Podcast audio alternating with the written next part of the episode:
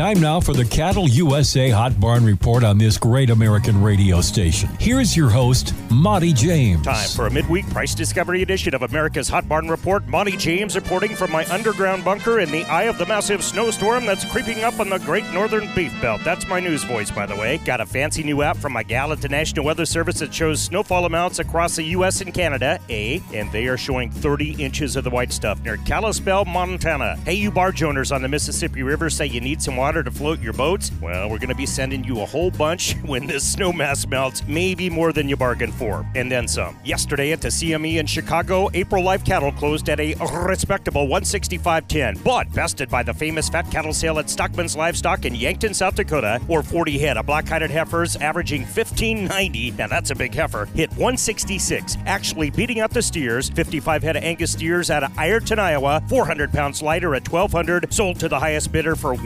166. Yesterday in the world of Oz, as my mentor Colonel John Phillips used to say, he always said drive it into Chicago back in the day looked like the City of Oz and the classic Wizard of Oz. Little trivia there for you. I still hate those flying monkeys, by the way. Where was I? Oh yes, April feeders finished at 190.80 in Chicago. Creighton Livestock Market beat that. 800 pound black steers from the Siki Empire hit a whopping 192.50. 580 pounders from the Hakey Ranch went for 223. Fletch from the North Platte Stockyards texted me results last night at 10 bells when I was soundly sleeping, by the way, till the dinger went off. Part of the uh, JOB, you know. 740 pound black steers off the Mark Marquardt Ranch went for 199. 93 head of 590 pound Angus heifers topped the market at 204.50. You go, girls. As we reported with the snow moving in, a lot of our Wednesday and Thursday sales have been postponed. Jesse Straub will have an updated information list at Hot Barn Report on Facebook and YourAgNetwork.com. If your barn is canceling, feel free to post the information for free at Hot Barn Report on Facebook. Facebook got a 5:30 a.m. text from Mitch Bartle at Tri County Stockyards. They will have a big feeder calf sale today in their storm-proof North Woods facility. It's the only game in town with all the cancellations. Buy them up, cattlemen. They make good house pets too, or not, at CattleUSA.com. Sales have been called today at Platt Livestock Market, Lemmon Livestock, Stockman's Livestock, and Thursday at Presho Livestock. Torrington and Ogallala are far enough south they are gonna miss it. Same with the Broken Bow and Burwell barns. Again, monitor Hot Barn on Facebook for all the latest cattle-related blizzard cancellations.